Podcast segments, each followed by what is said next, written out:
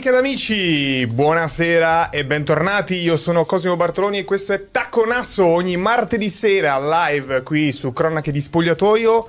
Amiche ed amici, è la settimana di Inter Juventus e quindi ne parliamo insieme, anche se c'è molto altro. Con Emanuele Corazzi. Ciao Lele, buonasera. Ciao, poi a noi piace essere sempre un po' alternativi, per cui abbiamo un po' di nomi così, frizzanti, però Inter Juve ovviamente. Stefano Borghi. Buonasera a tutti, ben ritrovati. E l'altro Stefano, Stefano Ferré. Ciao, ciao Ste. buonasera, ciao a tutti. Pronti a partire una nuova serata da vivere insieme.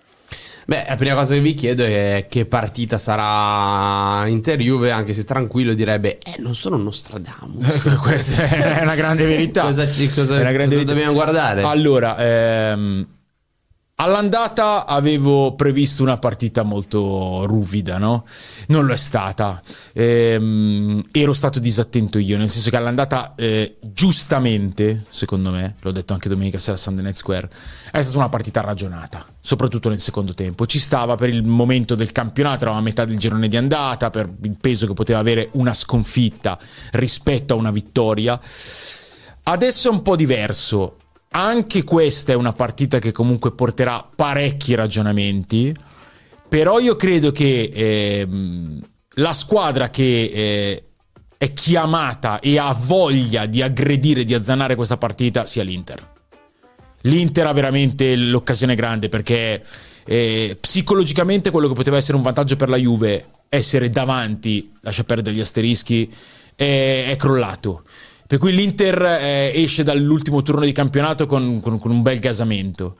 Sanno bene in casa Inter che eh, poi arriva la stagione delle coppe eh, dove, dove, si perdono tante energie, dove eh, il vantaggio della Juve diventa concreto nel poter pianificare una partita a settimana, doppia semifinale di Coppa Italia a parte. Per cui è l'Inter che, che credo debba, debba battere forte su questa partita. La Juve farà la sua partita. E ho visto un passo indietro nella Juve eh, contro l'Empoli. Eh, ho commentato la partita al di là de, dell'inferiorità numerica, che chiaramente è inciso, eh, di, di tante cose. Però dopo settimane di Juve anche bella, ho visto di nuovo una Juve un po', un po', troppo accomodata. Ha lasciato un po' troppo la palla all'Empoli, anche per essere in 10 contro 11. Eh, quindi ha un filo patito, secondo me, della prima volta quest'anno l'approssimarsi del, del, confronto diretto, cosa che invece non ha fatto l'Inter. L'Inter è stata lucida, Firenze... Cioè tu dici a livello di pressione psicologica per eh, una volta l'ha sentita. Eh, un pochino... Sembrava che fosse l'Inter che subisse Allegri e invece, invece, è stata la Juve che. Inconsciamente non voglio assolutamente dire che abbia sottovalutato la partita, perché non penso si possa sottovalutare una partita a questi livelli. Però, però era una Juve meno, meno brillante di, di, di, quella che ci aveva anche conquistato, diciamo, sul, sul piano della proposta nel, nelle ultime settimane. E quindi qualcosina è cambiato. Poi, ripeto, mi aspetto ragionamenti, ma mi aspetto un Inter che voglia chiarire un po' di conti. E poi non possiamo pensare ad uno scontro diretto decisivo perché, perché manca ancora tanto campionato, però incisivo sì. Certo, il calcio è bellissimo perché in una serata normale in cui qualcuno ci ha scritto ma stasera Taconasso inizia alle 22 alle 23 perché non ci sono partite, ma cosa stai dicendo? non ci sono partite? Sono? Allora, questa sera la rabbia di Mancini è uscita ai calci di rigore in Coppa d'Asia, recuperata al 99esimo dalla Corea del Sud che è una delle favorite. Sì e ha sbagliato, ha perso i calci di rigore. Notizia 1. Notizia 2. Il Marocco sta per uscire dalla, dalla Coppa d'Africa, manca pochissimo. Sapete chi ha sbagliato il rigore? Hakimi. Ah. Hakimi ha sbagliato il rigore, Sudafrica 1-0, manca pochissimo. Il Mali ha eliminato il Burkina Faso, sì, va bene. Premier League. L'Arsenal, vabbè, batte il Nottingham Forest, ci può stare, resta in corsa insieme al Liverpool e al City. E il Brighton perde 4-0 con Luton, mm. che è la grande rivelazione da novembre in poi. Il Palace del mitico e infinito Roy Oxon batte lo Sheffield per adesso 3-2, ma nello scontro tra le due, diciamo, rivelazioni insieme al Brighton. Beh, sì, le due grandi outsider della zona Champions. Esatto, diciamo. il Newcastle vince 3-1 in casa dell'Aston Villa mm. a Birmingham, a Villa Park. E meno male che non c'erano partite. Esatto. e poi c'erano altre, eh, sì, sì, eh, sono alcune. Sì. E così, insomma. Ma eh, Ste, proviamo ad entrarci in uh, interview. Allora, potremmo parlare di mille giocatori, però diciamo che una delle caratteristiche che piace a Taconasso è quella di non essere banali. Ok, Ci proviamo. quanto- Poi noi veniamo la sera dopo la Fontana di Trevi, quindi lasciamo a loro il mainstream, no? Lasciamo a loro un po'. Queste, queste rivalità interne no, bisogna tenere unito lo spogliatoio. Sì, però, però un po' ci Sì, piacciono sì, anche sì. un po' di, un po' di Sì, prese in giro. sì, sì. Allora, mh, noi vogliamo parlare di Sommer, perché nel... eh, spiego perché, perché eh, una delle cose che emerge, e credo siate d'accordo, da questa stagione dell'Inter è questo... Chiamiamolo interismo o chiamiamolo eh, senso di appartenenza al gruppo dei giocatori nuovi arrivati, cioè nel senso Turam, Pavar, Sommer si sono calati nella realtà magari per amore del gruppo che avrebbero avuto anche altrove, però io credo che il sistema incida su questo e uno di questi è Sommer. Allora, Ste, Sì, So- Sommer cosa ha portato all'Inter? Eh, in un ruolo chiave come il portiere in cui l'empatia con eh, la fase di non possesso con i difensori è fondamentale, io credo che abbia portato sicurezza e lucidità. Bravo. Quello che credo poi lo affianco a qualche numero. eh, la sicurezza, la lucidità è il penultimo numero, quel 93% di passaggi precisi che fa, eh, non sbaglia mai il passaggio ravvicinato Sommer, un po' meno, cala un po' quando deve fare il lancio lungo, non è tanto il suo, ne ha sbagliati un po'. E poi il dato dei dati di questa eh, slide è sicuramente quell'83, perché è il primo in Serie A per questo. E non dipende dai tiri che subisci, eh, perché comunque quando ti tirano in porta, che giochi nell'Inter o che giochi nell'ultima classifica, Certo. ti stanno tirando in porta. Su 100 tiri, 83 Sommer li para, li prende. Eh, poi chiaramente aiuta il dato dei clean sheet, aiuta il dato di avere una difesa che ti fa arrivare meno giocatori in area, però nel complesso eh, è incisivo, per eh, copiarti ste, e ha diciamo evitato, per farti anche un po' arrabbiare, con gli XG 5 gol e mezzo. Cioè ha fatto comunque tanti interventi importanti. Magari lo ricordiamo per qualche errore significativo, ma sono davvero pochi. Secondo me significativi no. Nel senso, ha, ha fatto due imperfezioni nel suo campionato Sommer contro il Sassuolo e a Marassi. Genova, Sì. sì. Due imperfezioni perché non sono state Non papere, papere, eh, non non sono papere, state. No, le- ehm, anch'io avrei scelto come termine lucidità.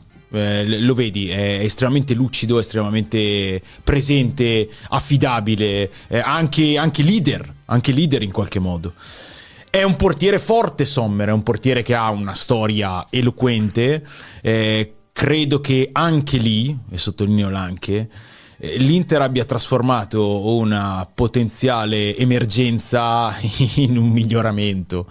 Lo ha fatto lì, lo ha fatto davanti, eh, almeno nel, nel partner di Lautaro. E lo ha fatto anche nel posto che sembrava più, più irreparabile, diciamo, ovvero eh, il centrale destro. eh, perché, perché Pavare è meglio di Skriniar per fare quel tipo lì di gioco. E quindi straordinario quello che, che ha saputo fare e che sta facendo l'Inter che anche quest'anno. Sì, sì. Perché l'Inter, eh, mh, insomma, aspetta che torni dalla Coppa d'Africa Taremi, ma ha già avvisato il Porto per correttezza, per formalità dell'avvio del- delle trattative per portare Taremi all'Inter. Quindi l'Inter avrà una terza, barra quarta punta, perché poi insomma, bisogna vedere anche Arnautovic come ingrana. Taremi è Terza terzo comunque. punto. Taremi è un attaccante Terza importante, eh. Terza punta. Ecco, Arnautovic secondo me è stato come, come prima per Sommer l'unica imperfezione dell'Inter, l'unico non centropieno, ma non per il valore di Arnautovic, ma per il concetto dell'operazione. Secondo me, eh, eh, investendo comunque una decina di milioni, eh, io avrei preso un, un profilo diverso, magari di età Eh, diversa. ma con- l'emergenza lì. eh, è vero, d'accordo, no, infatti ho parlato di imperfezione. Eh, però è, l'u- è l'unico aspetto. Gli altri sono stati un capolavoro via l'altro. E infatti è una squadra che. Cioè, la dimostrazione che ha dato l'Inter a Firenze è una partita difficilissima. eh. Perché torni dalla rabbia, perché prima di, di Inter Juve, per, eh, per tante cose. Era una partita difficilissima, nonostante la Fiorentina non stia attraversando il miglior momento della sua stagione. Ehm, L'Inter ha dato un'altra dimostrazione del- della propria potenza di fuoco. Eh, senza Cialanoglu e Barella eh, potevi, potevi sederti. E, Frattesi non è una riserva, Frattesi è un titolare aggiunto. E, e Aslani ha fatto, ha fatto, secondo me una, una buonissima partita. Aslani Però... ragazza, poi mi è piaciuto molto come è venuto a parlare da noi a Sunday Night Square dopo. Eh, ribadendo la convinzione di aver fatto bene a rimanere all'Inter e non ad andare a giocare, perché eh, io gli ho chiesto direttamente, di solito eh, dei giovani si pensa che debbano farsi le ossa, debbano giocare per, per migliorare, e invece lui sta dimostrando, perché il miglioramento è indiscutibile, che può essere una buona scelta anche quella di rimanere ad allenarsi quotidianamente con eh, campioni di un certo livello, perché è un giocatore chiaramente migliorato. E, se, se, questo è il diciassettesimo della rosa dell'Inter, stiamo parlando di una rosa veramente forte. Io ribadisco un concetto: che, e se, ben allenata. che se l'Inter ha preso Taremi, se come sembra ha preso Zilinski, c'è un fatto che in questo momento le squadre che possono programmare il proprio futuro sono l'Inter, la Juve perché Giuntoli sicuramente rimarrà mm. il direttore sportivo della Juve mm. l'anno prossimo, non so, l'allenatore dipenderà da Allegri, eccetera, eccetera, però la Juve può comunque programmare il suo futuro. La Roma non può programmare il suo futuro. No. La Lazio non può programmare mm. il suo futuro. Il Napoli non può programmare il suo futuro. Il Milan X non lo sappiamo, si può programmare il suo futuro. Quindi questo è il vantaggio che ti crei nel prendere perché prendi Pavar, Sommer e Turam? Perché tu inizi a lavorare otto mesi prima con certezza. Come se tu l'anno sì, prossimo sì, sai sì, se lavori alla Samsung o ad Azon. Sì, sì. Diverso. Ah, certo. E secondo me sì. questa cosa qua fa tanto lavori a Samsung l'anno prossimo. Spero di no, perché non ah. saprei cosa andare a fare. Mentre tutto sommato da Son si, si, si collega al, a, quello che io faccio. Per cui spero fortemente di, di continuare a lavorare lì. No, però è, è, è vero, è vero. Il Milan forse ha quest'anno ha iniziato a programmare il, il, suo futuro, perché il mercato è stato un mercato di prospettiva, oltre che, oltre che per necessità immediate. Il Milan doveva rifare completamente la squadra. Però il, il, il, discorso, il discorso è centrato, ci sono tante big con magari anche della potenza di fuoco, ma che non possono in questo momento programmare il loro futuro perché manca il tassello dell'allenatore, perché manca il tassello del direttore, perché man- mancano un sacco di cose, è vero. Però è un vantaggio che ti costruisce, perché questa dirigenza, cioè, continuo a dire, parlo della dirigenza dell'Inter, eh, sta facendo cose straordinarie una dietro l'altra in una situazione non propriamente comoda eh, a livello di, di, proprietà. Per cui è un merito in più, secondo me. Eh. Assolutamente. E, mm, intanto il Sudafrica fa 2-0, il Marocco è fuori incredibile, dalla incredibile. Coppa d'Africa. Vi chiedo, nella Juve chi vi aspettate davanti, ammesso che beh, ovviamente non eh. può esserci Milik? E io mh, mm, ritengo ragionevolmente che oggi, martedì, la coppia sia Ildiz-Vlaovic. Eh, eh, per due motivi. Uno, Chiesa a che percentuale è di condizione? Chiesa penso non abbia giocato 4 delle ultime 5 partite c'è questo problema del, del ginocchio che, che, si infiamma, che, che, non lo tiene al 100%, che, che, è un problema da considerare. E due, Ildiz e Vlaovic hanno funzionato molto bene. Tre, Allegri vuole sempre tenersi un cambio pesante. E quindi Chiesa può essere il cambio pesante. Io credo che questa sia l'ipotesi più probabile so, mi ronza anche una mezza idea che possa provare a rinforzare un po' il centrocampo, a mettere un giocatore sotto punta che vada... Tipo? Tipo Miretti sotto punta. Sì, però... Mm, sì, sì, sì, può essere. Mi può... ronza, non dico che sia la scelta giusta, però... No, può essere, però... Cioè, non lo escludo sul play eh, dell'Inter, un giocatore sì, ma, che lavori. Spero di no per l'estetica della partita. Però... Eh, ehm, anche perché manderesti Vlaovic ancora una volta a battagliare solo isolato là davanti. Vlaovic in questo momento eh, merita un po' di, di, sostegno in più. Con l'Empoli ha fatto una partita enorme Vlaovic giocando da solo là davanti, è tornato ad essere da solo là davanti, ha fatto una partita enorme, però no, io... Dico, io non vedo chance di Leeds non titolare. Ah, vedi. Perché discorso... settimana scorsa ci può stare anche per la logica della gestione mentale di Allegri che ogni tanto lo tiene giù per non farlo sentire arrivato, però poi con l'Inter lo fai giocare. C'è- È troppo più forte. Quello che dite voi, Eh, però, di... fun- funziona in questo momento. Oltretutto, l'anno scorso non mi ricordo se a San Siro allo stadio, ma Allegri mette Sule sotto punta San titolare Siro. a San Sì, Siro. sì, sì. Eh. San Siro che lavora bene in non possesso. Sì, sì, sì, e vince bene. la partita. E vince la partita. Infatti, proprio per tornare a quella partita, che secondo me ci dice molto della partita che sarà domenica, occhio alle assi. Io credo che Kostic è un giocatore eh, che magari piace poco nel lungo periodo, ma contro l'Inter ha sempre dato fastidio. Perché il quinto dell'Inter è un quinto spesso offensivo. Quando, come diceva Stefano, se l'Inter fa la partita, la Juve deve essere pronta a ripartire. L'asse di sinistra è un asse molto importante perché è un asse di gamba.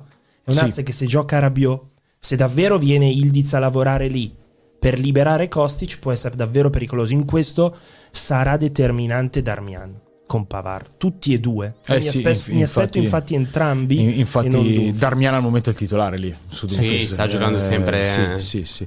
È vero questo. Però allora, se, se l'asse portante deve essere quello, detto che quest'anno l'asse portante all'evento è stato l'altro. Ma infatti, Eh, allora, però, chi è Chiesa l'uomo? È Chiesa? Detto che l'integrazione fra Chiesa e Kostic è un problema, tra virgolette, di questa stagione. Però- Kostic non mi sta piacendo tantissimo quest'anno. Gioca sempre, ma è, è, è sottotono rispetto al Kostic dell'anno scorso. Ehm, con Chiesa, creare. L'integrazione è estremamente complesso, non è impossibile, ma è complesso perché devono esserci tempistiche svizzere Per non nei, nei movimenti e, e deve esserci un tipo di ehm, proposta secondo me un po' diverso rispetto a quello che fa la Juve se no è tappato Costa. Sì, e ti aggiungo che secondo me Chiesa ha- per una serie di motivi non riesce a trovare continuità, non riesce a trovare continuità perché in assoluto Allegri vedeva una seconda punta diversa da Chiesa, non riesce a trovare continuità perché ha anche un po' di paura psicologica riguardo al, al suo infortunio che ha avuto, cioè per una serie di motivi Chiesa che è ovviamente un giocatore debordante non, non sta riuscendo a trovare continuità, per quello mi aspetto Ildiz. Sì, no, ma anche per una questione di, cioè, di- che, che sta rientrando Chiesa. Mm. Ma proprio la mia non l'avete neanche presa in considerazione, quella del centrocampista sotto. No, no, no, è da prendere in Sarebbe considerazione. una cioè, scelta secondo me troppo da perdente. Sì, Ma no, non- non non è da detto. perdente, da- da- no, no, da perdente no, sarebbe un ragionamento. Te l'ho detto, io spero di no per l'estetica della partita, perché altrimenti diventa una partita veramente ingolfata. e sì. poi ti devo dire eh, che mh, Miretti è un giocatore del quale ho sempre apprezzato le, le- le qualità, le- cioè il potenziale.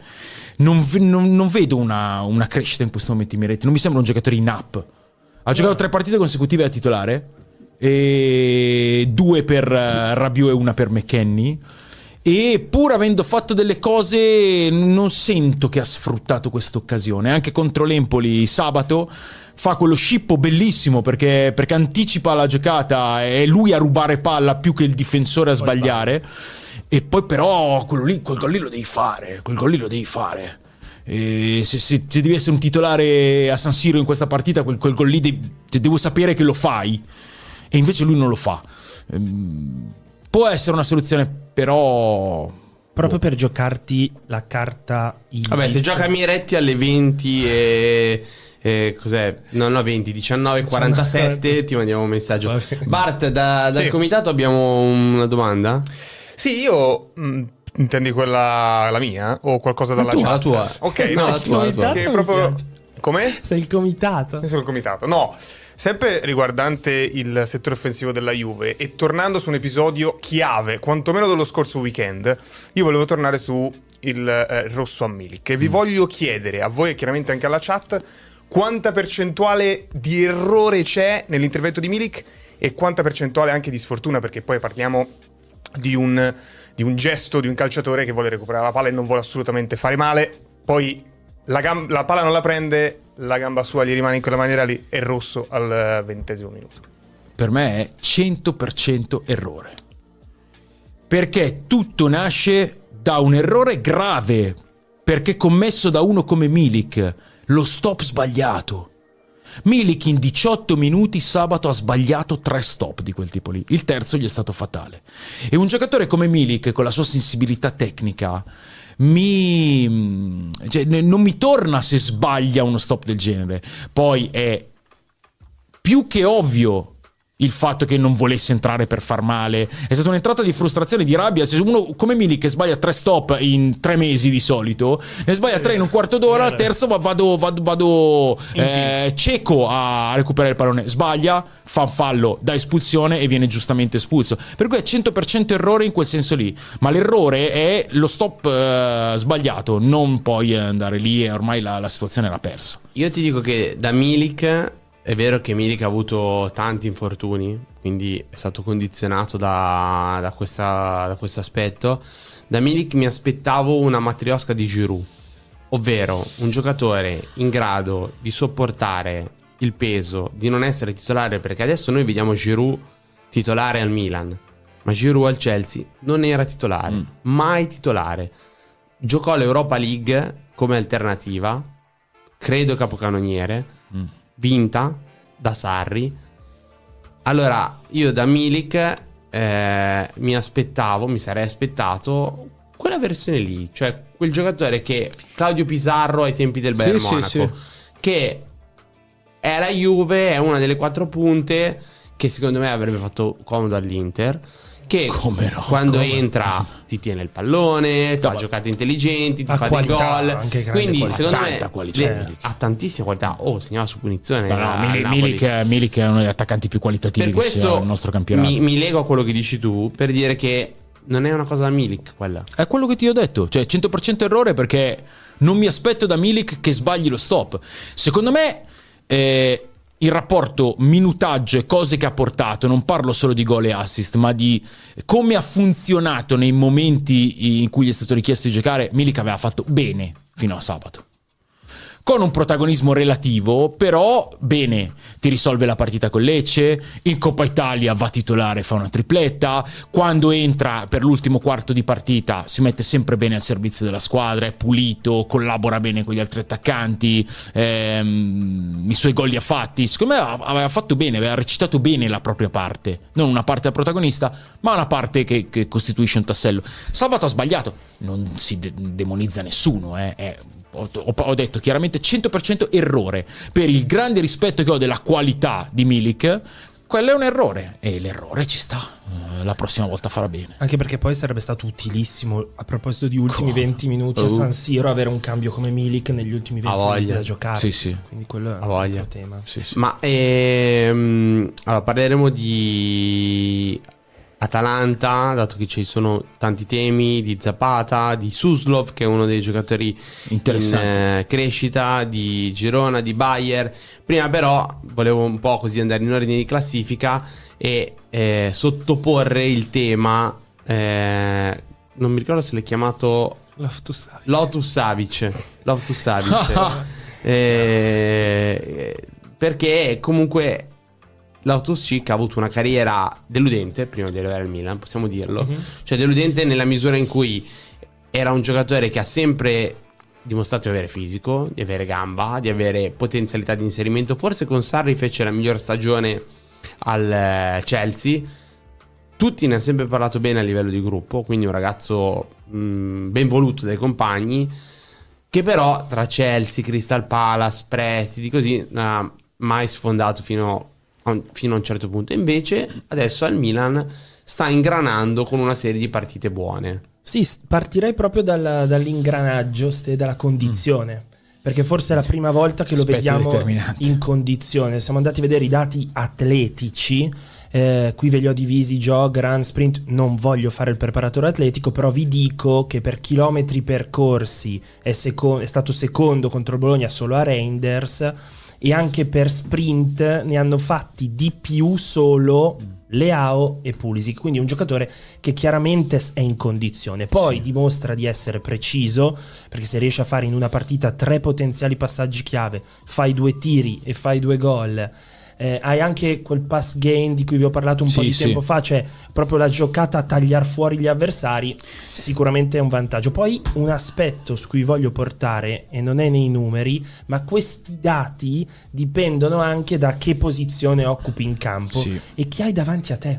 Perché se tu hai un centroavanti come Giroud, che comunque ti dà Il sempre... pivot ideale. Eh sì, perché lui attacca la... Giroud è un giocatore che attacca la porta, quindi che va ad attaccare la porta e, e ti, ti ti apre apre quello lo spazio, lì. dietro e tu arrivi Sì, proprio certo, con la testa certo. alta perché ce Certo, ed è il, il sistema, quel tipo lì di centravanti, quel tipo lì di esterni che ti fanno il cross dal fondo e non eh, come accade sempre più spesso oggi con una motivazione il cross dalla tre quarti a piede invertito.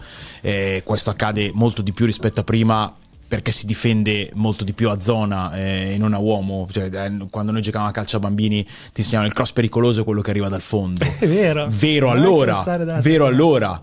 Eh, nel modo di difendere di oggi si cerca molto di più invece il cross a girare verso la porta dal vertice dell'area di rigore perché per le spaziature della difesa zona eh, sei più favorito in quel senso con, Sì, con un i pallone del genere. difensori sono quasi attirati dalla porta. Perfetto. La protezione della porta. Quindi tu arrivi da dietro, hai la porta Sì. davanti. E allora, secondo me su Loftus Cheek Loftus Cheek se lo vedevi giocare dal vivo in quegli anni lì era un giocatore che ti rimaneva un po' appiccicato addosso, nel senso lo consideravi e tendevi a seguirlo, perché ehm, io, io l'ho, mh, l'ho commentato in un eh, Inghilterra-Brasile amichevole a Wembley e veramente mi aveva impressionato, giocava due in mezzo al campo, ma mi aveva impressionato. E poi è sempre stato limitato dai guai fisici.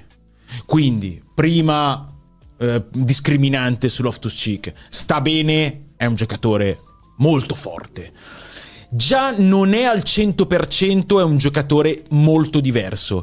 Perché io credo che non abbia nell'astuzia calcistica la sua caratteristica principale. È un giocatore di, di grande forza fisica, un giocatore di, di grande gamba, con un buonissimo livello tecnico. Però non è un giocatore brillantissimo nelle intuizioni, quindi deve stare molto bene, altrimenti se la inventa poco. E, seconda cosa, ehm, deve anche eh, essere al 100% mentalmente. Perché Loftus Cheek, quando non gioca la partita al 100%, è un giocatore che fatica molto ad essere utile. E quindi eh, c'è questa cosa, eh, si valuta l'importanza Loftus Cheek in una stagione eh, su quanto è al 100%, in quante partite al 100%. Questo è stato secondo me il limite della sua carriera. Adesso che al 100% è un giocatore devastante. Chiudo il discorso, si parlava del ruolo e lì è stato bravo Pioli. Bravo. Bravo, Volevo arrivare lì. Eh, no, sì. volevo arrivare lì Eh, perché, sì. perché io Loftus Cheek l'ho studiato tanto Sì. in Inghilterra.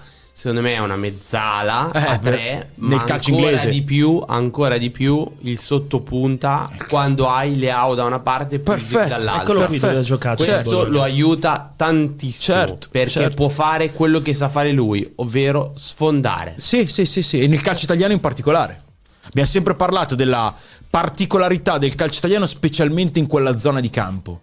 Non c'è un altro campionato al mondo dove quella zona di campo è così intasata come in Italia. Non esiste. Per cui tu dici un giocatore come Loftus Cheek in Inghilterra mezzala, perché ho quei corridoi intermedi che si spalancano e allora vai e conquista.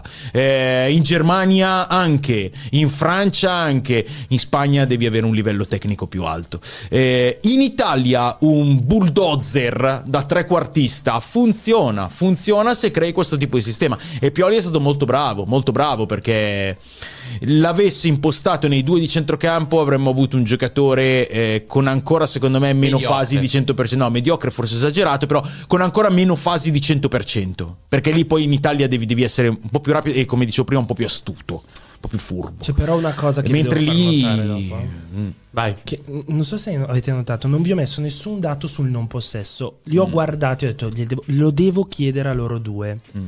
Nessun dato su perché? Perché contro il Bologna io mi aspettavo un giocatore così fisico, contrasti vinti, intercetti, blocchi. In realtà molto basso come Sì, dato. sì. Ma sì, sì, sì, E non quindi mi io quello che volevo chiedere era questo, ma è una questione anche di sempre per tornare al centrocampo del Milan che devi compri- coprire che... tanto no, spazio, no, no. quindi o è per, me, lui? per me Loftus Cheek è un giocatore che guarda avanti. Non è un giocatore Aspetta, provo. Cioè, eh, non, è Lampard per no. niente, ma nemmeno la matriosca di Lampard. Non è, non è il giocatore eh, tignoso. Non è un guerriero. giocatore- Non è un esatto, guerriero, Non è un guerriero. Non è un guerriero. Cheek È un cavaliere. È un pacioccone. Eh, no. No, è un pacioccone. Secondo me è un pacioccone. Adesso entra dalla porta. Eh, ah, un pacioccone, è No. uno che sta No. bene con gli altri, così, che gli piace guardare la porta, che si inserisce bene, che ha fisico, che... Mi ha stupito, devo dire la verità, non No, vedere no, neanche eh. un intercetto di Loftus Cheek in Milan-Bologna. Cioè, io l'avevo pensato più per un discorso proprio di squadra. No, intercetto fa poi eh, si torna sempre al discorso del- dell'astuzia del Eh sì, certo. eh, L'intelligenza tattica, l'intercetto. Sì, sì, sì. Più che intelligenza tattica, proprio il, un po' di malizia anche, un po' di, di- di saperti infilare, saper fregare calcisticamente la Eh. Non ce l'ha. Boateng non è un brutto paragone, secondo me, in chat. Dicono non è che sì, sono d'accordissimo. Non è, No. no. No. E, tipo Boateng nel Milan di Allegri, secondo Sì, me sì, ci può stare sì, può come, sì. come idea, come più- formamenti. Sì, sì, sì, un po' più anarchico Boateng eh, in certe situazioni, però sì, sì. Sì, sì, quel tipo di giocatore che, che ti sembra un centrocampista di sostanza e in realtà finisce a essere Per un trequartista. fisico Sì, ti sembra un certo, centrocampista certo, di sì. sostanza, esatto. ma invece, invece eh, volevo dirvi, stia alla seconda. Ehm, sono stato a vedere Atalanta Udinese Mm. e ho tre notazioni molto veloci. La prima, indispettito da una cosa che ha fatto l'Udinese, no? Eh. Ovvero, eh, ottavo minuto, faccio più o meno massimalista, sesto minuto, ottavo minuto, Perez si avvicina per battere la rimessa dal fondo, aspetta 5 secondi per il regolamento, se ne va, batte il calcio lungo il portiere. Mm. Da regolamento non possono farti niente, Mm. non c'è recupero, non c'è ammonizione, non c'è... Ma tu puoi al sesto minuto... Sì, ma non è un problema dell'Udinese, è un problema del calcio italiano. Eh, facciamo delle perdite di tempo assurde. Guarda, eh, vado eh, a- su un'avversaria dell'Udinese, ma, ma proprio per, per citare. Io ho commentato Udinese-Milan. eh, a un certo punto c'è una rimessa laterale per il Milan. Pulisic ha la scarpa slacciata fuori dal campo. C'è Pulisic che si allaccia alla scarpa. Eh, uno di fianco, non mi ricordo chi fosse, che gli tiene i guanti. E Calabria con la, la palla in mano che aspetta di battere la rimessa laterale. L'arbitro che li guarda, persi 40 secondi con Pulisic fuori dal campo che si allaccia una scarpa e poi riprende a giocare. No, no. Però questo era sistematico, l'Udinese Eh, lo faceva ogni ma, volta. Ma, Ma- ma- ma succede specie. Io veramente vedo del- delle perdite di tempo che, che sono un limite, un limite grosso per la bellezza delle nostre partite e anche per l'abitudine all'intensità delle nostre squadre. Perdiamo cioè. del tempo, perdiamo del tempo, ma proprio in senso letterale. Buttiamo via del tempo. Sì, ma anche il Però- messaggio. Cioè, il Sì, messaggio sì, che dai sì, ai sì. tuoi è. Sì, sì. Vabbè, Però a me l'Udinese de- degli ultimi tempi non era dispiaciuta. Col Milan ha fatto una, una buona partita, salvo come al solito buttarla via nel finale. Mi era piaciuta tantissimo a Firenze. Mamma mia, un partitone. Eh, pur non essendo, diciamo, a livello filosofico il tipo di calcio che più mi conquista, perché è un calcio dove la palla praticamente non la vuoi per scelta. Però, eh, siccome io dico sempre che il bel calcio è il calcio ben fatto. Anche se è eh, differente rispetto ai miei diciamo, canoni classici di, di bellezza, appre- ho apprezzato molto il modo di sviluppare questo calcio del- dell'Udinese. quasi un ciuolismo di. Sì, Prima. sì, sì, se proprio vogliamo fare un paragone. Però no, no, la capacità di fare il contropiede. La capacità di fare il contropiede. giocatore che puoi fare per farlo. Certo, certo. Quello che puoi fare con quei giocatori. Sì. Mm, sì, da me ha deluso Samarzic perché l'ho trovato molto timido. Mi è piaciuto moltissimo Decatelare perché invece l'ho trovato con un'intelligenza calcistica e soprattutto Con il ruolo giusto. con il ruolo giusto, Mm. dicevamo, perché è molto meglio nei due sottopunta che punta. E invece, e Ste vengo a te, purtroppo mi ha deluso ancora Scamacca che è stato Mm. eh, punzecchiato da Gasp volutamente, volutamente in settimana, perché corre poco. E è un giocatore che ha tutto. Questo ti fa inca ta ta ta ta Sì. are ha tutto, Eh, anche- ma tante volte fa la scelta sbagliata. Deve tirare, la passa, deve passare, la tira. Deve correre un po' di più, correre un po' di meno. Poi è chiaro, ha fatto gol, è troppo forte, è, è È troppo forte. Ma Anche, anche questo è un giocatore fisico, non fisico. sì, anche questo è un giocatore fisico, non fisico. Assolutamente. E anche questo non è un guerriero. Non è un guerriero. Ehm, secondo me Scamacca è veramente un, un attaccante particolare. Detto che sta tanto a lui eh, mettersi eh, ne- nelle condizioni di, di essere attivo eh, di più. Mm, io continuo a vederlo un grande attaccante da coppia Scamacca. Il, eh, il periodo in cui mi si è acceso Scamacca è stato al mondiale under 20 del 2019 eh, quando l'Italia fa, fa, una buonissima campagna eh, con Nicolà giocava eh, 3-5-2 che poi era 5-3-2 c'era Frattesi mezzala la coppia d'attacco era Scamacca Pinamonti Ah, che oggi due- sono 2-9. 2-9 2-9 ma perché Scamacca non è un 9 Pinamonti sì Scamacca non è un 9, è un 9 e mezzo col fisico da, da, da 9 Milik, di una che ti volta. inganna. Quasi Milik. ah, però Milik qualità ha un spessore diverso. Oh, ma guarda che Scamacca calcia da lontano. Ma è fortissimo, ma è è un giocatore con delle qualità tecniche veramente sopra la media. Poi però devi tradurle, devi saperle tradurre, altrimenti è un po' uno spreco. E al master di Gasp? Sì, secondo me è anche una questione di tempo, però, perché giocare con Gasperini tu Ne hai sono bisogno, convinto, hai sì, bisogno anche sì. di tempo per capire certe cose, a mio parere. Detto che lui l'ha punzecchiato un po' sulla mobilità, Mm. cioè devi muoverti di più, devi correre di più. Eh, nell'ultima partita con l'Udinese ha corso di meno, mediamente, rispetto alle Mm. altre partite, ma più forte. Quindi m- m- Ah. ha corso più veloce. Poi gli altri dati che vi ho messo a paragone dello Scamacca vecchio rispetto allo Scamacca nuovo, cosa ci dicono? Alcune cose, a volte i numeri, per quanto si Eh, possano scusami, amare odiare... il- il confronto è con la stagione in Premier dell'anno Sì, scorso. sì. Eh, sono due campionati diversi, però. eh. Sì, vero, però tanti numeri restano proprio uguali, casualità, non emerge per cose diverse. È vero, sono due campionati diversi, poi ripeto, con Gasperini anche richieste diverse. Quello che ha aumentato in Scamacca quest'anno sono il discorso dei dribbling riusciti, perché giocando anche un pochino più indietro, provando a giocare un pochino più indietro, è più facile riuscire in quella statistica. E il discorso degli assist. L'anno scorso non ha mai fatto un assist, quest'anno sì. L'altro dato bello qui, l'unico probabilmente dato che ti fa pensare qualcosa è la precisione.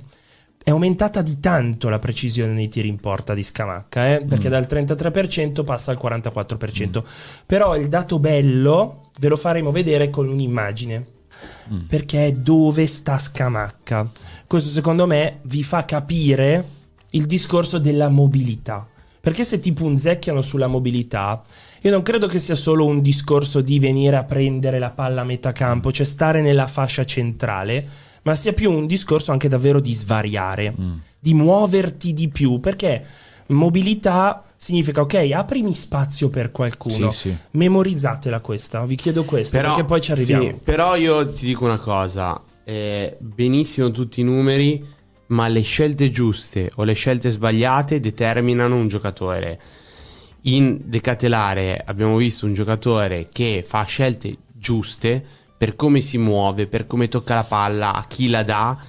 Io insisto, Scamacca fa troppe scelte sbagliate. Quando si trova con la palla lì che deve sfondare la porta, la ridà Ederson perché? Perché è innamorato dell'idea del triangolo, no? Gli piace l'idea del triangolo, non sfonda la porta, c'ha la palla fuori, calcia da lontanissimo quando invece c'è un giocatore che sta buttando dentro. E lì purtroppo secondo me e, e ti fa arrabbiare di più in Scamacca perché fosse Ma è un fatto. Lucca, Lucca ha Sì. meno numeri di Scamacca. Sì, ma è- secondo te è un fatto di dover allenare di più certe caratteristiche tecniche o è un fatto di dover rimanere più concentrato all'interno della partita? Sarò cattivo? Eh, prova a essere giusto. È un- no, è un fatto di livelli, secondo me. Cioè, è un fatto di livelli nel senso che secondo me Borriello, che è stato un potenziale centravanti fortissimo, Mm. no? Ha fatto 22 gol un anno, credo, col Sì, Genoa. sì. Però per una questione di livelli, Borriello è stato Borriello. Io temo che Scamacca sia Scamacca. E mentre mh, ha più potenzialità di crescere, se cresce, eh, sotto alcuni punti di vista decatelare. Ha più, rischia di perdere il posto Scamacca. Quando tornano il Bilal e Lukman, rischia di perdere il posto. Lì tutti sono a rischio. Però secondo me Forse non l'ha mai tanto- conquistato fino in fondo il posto. No, no, no. Anche no. per problemi fisici, ma non, non è mai stato il centravanti fisso dell'Atalanta. In una stagione in cui non è che piovessero centravanti a Bergamo.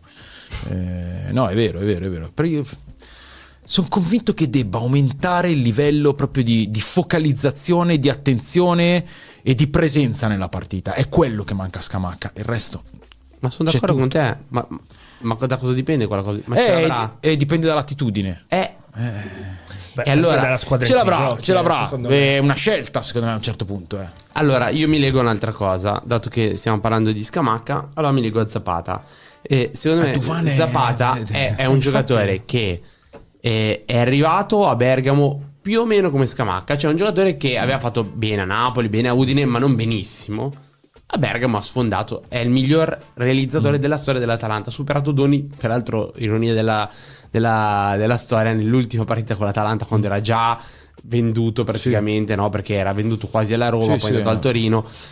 Io vedo uno Zapata dominante che gioca sul centro-sinistra come piace a lui. E in questo modo qua Zapata è un giocatore adorabile. Però sì, è un giocatore che adorabile prima avevo detto di memorizzare quella di Scamacca. Questa Sì, invece sì. è quella di, Sì. di Zapata. Che se tu vedi questa hitmap, Sì, sì. Non, non mi pare. Questa, è, sfido a un'inven- dirmi. questa è un'invenzione di Juric, però. Eh. Infatti, se Lo hanno costretto a giocare in un modo che a lui non piace. Perché Juric ce l'ha detto in tutte le salse, da Verona Cioè? prima. Lui ha le due punte. È un calcio, Ah, è un ok, calcio che ok. non gli piace. Non è un calcio che non gli piace, l'ha sempre detto. E poi Juric non è che, che- che impacchetti le cose, te le, te le mette lì davanti ed è apprezzabile anche per questo. Però, logicamente, da persona estremamente intelligente, non è andato a fare l'oltranzista. Da allenatore estremamente capace, ha messo la squadra in condizioni di giocare bene in questo modo. E, e quindi Juric si è, si è inventato questa cosa. Che tu perché non sei Juric, tu, io, eh, tutti, eh, pensi, ok, eh, il mio attacco è Sapata, Sanabria, chi si muove, chi si allarga, Sanabria. Sì, no, pensavi- no, no, pensavi così. no, è giusto così. Sanabria è molto più nove inevitabile di, di Duvan Zapata. E poi rispetto a Scamacca, magari anche per un discorso di età, di esperienza, però Duvan Zapata è, è un leader, è un giocatore che ti cambia il mood dello spogliatoio. Lo anche questo l'ha detto Juric dall'inizio. Zapata, poi Juric ama questa espressione. Zapata ha portato amore. Eh, Juric lo vedi cattivo, concentrato, parla spesso d'amore. E- è uno che, che- che ti porta luce, che è solare. E quindi un gruppo ti recepisce diversamente e tu ci entri diversamente. Ha sofferto all'inizio al Toro Zapata eh, per trovare la condizione. Sì, anche perché esatto, Zapata è un giocatore che ha bisogno di giocare 38 partite. E infatti gioca sempre, titolare. e infatti gioca sempre. Perché se E entra e esce Secondo me ha sofferto perché doveva trovare la condizione e perché la squadra doveva trovare il modo di, di esprimere questo calcio. E, ma ha iniziato molto male, secondo me, la stagione del Torino. Molto male. C'erano segnali preoccupanti. Adesso invece è una squadra che ancora con qualche pausa, eh, dovuta anche al fatto che comunque continuano ad esserci degli infortuni. Però è una squadra che questo gioco lo ha mandato a memoria in tempi, secondo me, straordinariamente brevi per la portata del cambio. E adesso è una squadra che, che in tutte le partite crea problemi. L'altra sera a Cagliari, in un contesto veramente molto commovente anche, eh, ha, fa- ha fatto un'ottima partita al Torino. Poi ha rischiato un po' alla fine, ma ha fatto un'ottima partita. Quali sono i numeri di Zapata che colpiscono ste? Allora, tanti sia in possesso che in non possesso. Eh, beh, sicuramente il fatto dei duelli aerei che ne vince tanti, quanto è preciso anche lui nei tiri in porta e il fatto che trovi dati un po' di tutti i tipi, mm, dall'incidere nel 40% dei gol del Torino, che è comunque un dato importantissimo. Per un giocatore chiamato a fare tante cose nel corso della partita, vi dico Ah, anche... però segna meno rispetto agli expected goal. E infa- ma, eh, tu, tu dici per provocarmi, ma in realtà guarda Sì. che questo forse è quello che in realtà oggi manca a Zapata per essere 100% perfetto nel Torino. Non Mancava ieri. Ah, sì. Mancava ieri, mancava all'inizio. Eh sì, nelle- nelle- è un dato è un dato stagionale, Certo, certo. Eh, se tu vedi adesso i gol, i gol che deve fare, Li fa. Duvan li fa. Eh, il gol che fa Cagliari è mm, un gol perfetto. Altra cosa della quale ha beneficiato enormemente il Torino, l'entrata in forma e nel sistema di Bellanova. Eh sì. Bellanova, eh, sappiamo bene l'incidenza degli esterni con Juric e al Torino continua, permettetemi l'avverbio, incredibilmente a mancare un esterno mancino. È il secondo anno di fila che il Torino non ha un laterale mancino in rosa. Eh, perché l'unico sarebbe Rodriguez che però gioca giustamente nei, nei tre Di dietro. tre dietro. Eh, eh, Bellanova ha le caratteristiche per essere ideale in questo gioco. Ha sofferto molto all'inizio, appena Bellanova è entrato in forma, di lì, di lì Sì, c'è alta velocità. E anche il, il gol di Zapata è, un- è un'azione straordinaria di Bellanova sulla, sulla fascia. Un'altra cosa, sai che superficialmente quando dici metto una punta in più, sembra che ci sia meno spazio per chi ti sta dietro. In realtà, se hai le punte così mobili, Mobili. per usare la parola Sì. chiave di prima, ti Crei fu- lo ti spazio per portare fuori. dentro. Perché Zapata comunque ti porta fuori un difensore Certo. centrale o un terzo, di, un, terzo a destra avversario. Quindi poi dentro ci puoi andare. No, e diventi offensivo, diventi molto offensivo. Il problema del Torino continua ad essere quello dei gol segnati, lo è stato l'anno scorso e lo lo è anche quest'anno. Però adesso che questo modo di giocare è, è diventato proprio, e c'è tanta gente che può andare dentro, possono andare dentro i laterali. Eh, Sanabria è uno che in area di rigore sa come muoversi, Zapata ci arriva e poi il Torino ha Nicola Vlasic. Esatto, io Eh, volevo, Nicola a lui volevo Vlasic, eh, che, che è il giocatore veramente di classe superiore della squadra. Discontinuo, soprattutto quest'anno, però è il giocatore di classe superiore. Da Juric passo al Verona con un'immagine. Calcio di rigore due settimane fa. Juric lo batte alle stelle. Non so se vi ricordate chi ha preso il pallone prima di Juric. Suslov. Ah, Suslov, no. Suslov prende il pallone, no? Perché si sente evidentemente eh, il leader nascente di questo Verona mh, messo eh, veramente ai brandelli da una gestione scellerata di Setti che non cede il Verona nel momento in cui può cederlo, se lo tiene e si fa indebitare, si fa eh, mettere al muro da Fiorani e Volpi, quindi malissimo. Diuric mette eh, Suslov sta per mezzo il pallone arriva Diuric che giustamente ha una storia diversa calcia il pallone e lo calcia alto questa settimana calcio di rigore Diuric è andato al Monza Suslov prende il pallone lo calcia Ah, prima lo sbaglia Duda, però, eh. sì sbaglia Duda, poi, Eh, poi tira Duda, Suslov. poi batte Suslov finalmente arriva il momento di Eh. Suslov e segna allora volevo chiedervi dati impressioni eccetera eccetera su Suslov che giocatore è che a me ha colto insomma ha catturato l'occhio nelle ultime partite Vediamo se si assomigliano dati e impressioni. Mm. Perché io sono andato a vedere i dati dell'anno scorso di Suslov e sembrava un giocatore super talentuoso e basta. Ho visto i primi Campiona- dati. campionato olandese per i dati è, diciamo, Eh, filino fuorviante. Infatti è fuorviante, ti Mm. dico la verità, perché quest'anno, cioè da quando è al Verona, Suslov emerge sì per qualità e lo vedi nei dribbling riusciti quello, perché la percentuale così alta di dribbling ri- riusciti ti fa dire aspetta, questo sa puntare l'uomo, sa saltare l'uomo. Sì. Però tutti gli altri dati mi hanno colpito, dai palloni recuperati, ai duelli vinti, ai contrasti. Sembra quasi che debba migliorare nella pulizia del passaggio, ancora non è precisissimo, e anche nell'im- nell'imbucata, nei passaggi verticali, però a livello di numeri sembra davvero poter avere il potenziale. Poi dopo vi faccio un altro nome, però voglio sapere se la tua impressione assomiglia a questi Sì, ehm, allora, io ho notato una cosa, soprattutto vedendolo dal vivo. Eh, questa caratteristica di, di saper saltare l'uomo e saper creare superiorità numerica, sai da cosa è, è data mh, primariamente, almeno da- dall'impressione che ho avuto io? Ha sicuramente qualità tecnica, ha sicuramente tanta, tanta personalità Suslov, un giocatore che non si fa spaventare da nulla. La cosa molto brillante è la conduzione di palla. Ha sempre il pallone attaccato a sinistro Lobotchino ni- nel senso che sì per la, eh, la figura, no? Cioè tu, tu vedi un portatore di palla e te lo può ricordare, però eh, secondo me ha una frequenza di passo diversa e, e mh, Lobotka ha quella straordinaria capacità di scivolare sull'uomo e quindi di aprirsi dello spazio e allora li conduce. Suslov invece tiene il pallone attaccato al piede e quindi è sempre in controllo della palla, avendo il baricentro basso e avendo tecnica, Sguscia. eh, sguscia e, e va via. Ehm, è uno che va sempre a ritmo molto alto, a volte rischiando il fuorigiri, è la cosa che secondo me deve, deve imparare a gestire, perché parliamo di un ragazzo di 22 anni, eh, quello, cioè, eh, diceva sempre Hernan Crespo che è fondamentale per un centravanti, Suslov non è un centravanti, avere le due velocità credo che anche un centrocampista offensivo debba, debba avere due velocità. A volte si, si, bolla come monopasso un giocatore intendendo che ha un passo solo un po' troppo lento. Eh, Suslov ha un passo solo un po' troppo veloce. Perché deve imparare anche a, ad avere la famosa pausa del numero 10, no? Decchi. Eh, eh, Come insegnava Stankovic. Fantastico.